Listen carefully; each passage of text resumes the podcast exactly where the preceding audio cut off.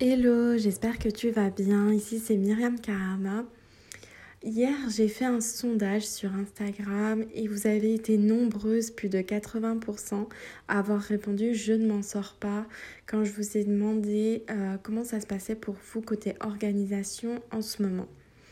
Alors, euh, j'avais envie de partager trois conseils, trois conseils qui me paraissent euh, très importants pour justement pas avoir cette sensation euh, d'être complètement débordée et de ne pas y arriver. Le conseil numéro un, c'est arrête de t'obliger à faire des choses que tu ne veux pas. De mon côté, j'essaie au maximum de ne faire uniquement ce que j'ai envie. Alors forcément, avec l'élan intérieur euh, de suivre mes envies et euh, la joie comme moteur, je suis plutôt productive. Et c'est cette image qui ressort finalement de moi. Alors que euh, pourtant, par certains moments, je ne fais pas forcément grand-chose. Le problème finalement, c'est pas la productivité, c'est de s'obliger sans cesse à faire des choses dont on n'a pas envie et de se mettre la pression alors que ce soit euh, côté pro ou côté perso, il y a tellement, tellement de stratégies possibles. Alors pourquoi s'obliger à faire quelque chose? Par exemple, pourquoi passer 4 heures en cuisine alors que j'aime pas cuisiner?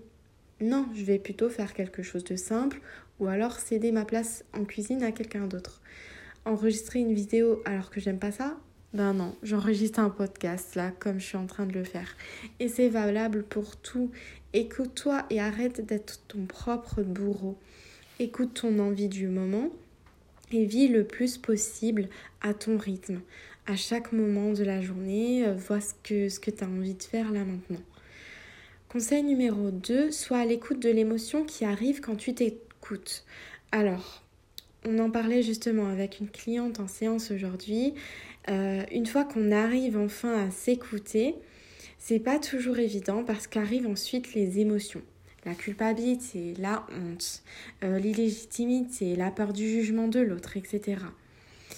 Donc quand tu t'écoutes et que ce genre d'émotion arrive, c'est important d'accueillir tout de suite l'émotion, de l'exprimer et euh, de vraiment apaiser chaque émotion.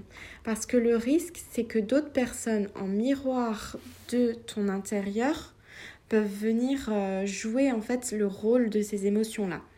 Par exemple, si moi je culpabilise de ne pas avoir nettoyé les sols, en miroir, ma mère qui arrive chez moi euh, pourrait me reprocher que les sols ne soient pas très propres. Elle devient en fait l'incarnation, elle joue le rôle de ma culpabilité. Donc, dès que le fait de t'écouter comme ça devient un problème dans ta relation avec les autres, c'est que en fait c'est déjà un problème à l'intérieur de toi. La culpabilité ou l'illégitimité ou quoi que ce soit avait déjà commencé à l'intérieur de toi.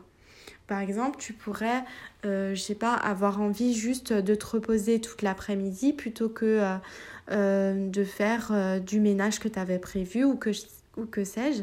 Mais en fait, tu as une illégitimité à, à te reposer. Tu te dis que ben non, t'as pas fait grand-chose, t'as pas besoin de te reposer, que tu devrais plutôt faire du ménage.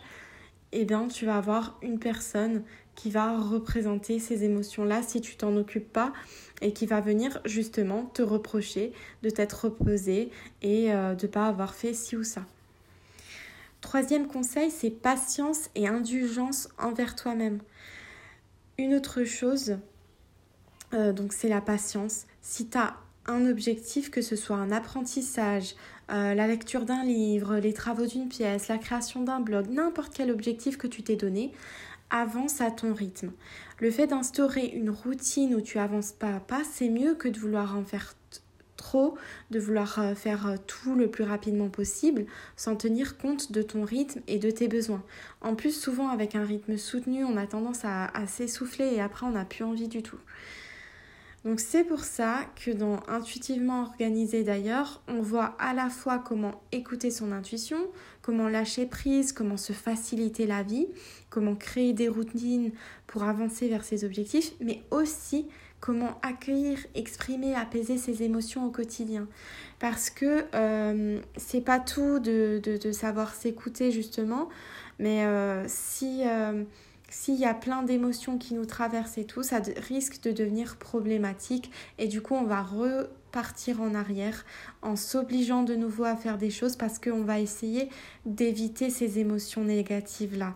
Enfin, ces émotions qu'on trouve négatives mais qui en fait sont juste euh, des messages, elles viennent juste nous apporter des messages.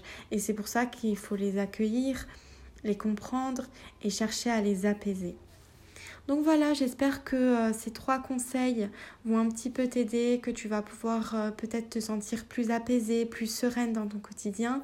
Si tu as des questions, n'hésite pas à me les poser en commentaire. Je te souhaite une très belle journée et je te dis à très vite pour un autre podcast.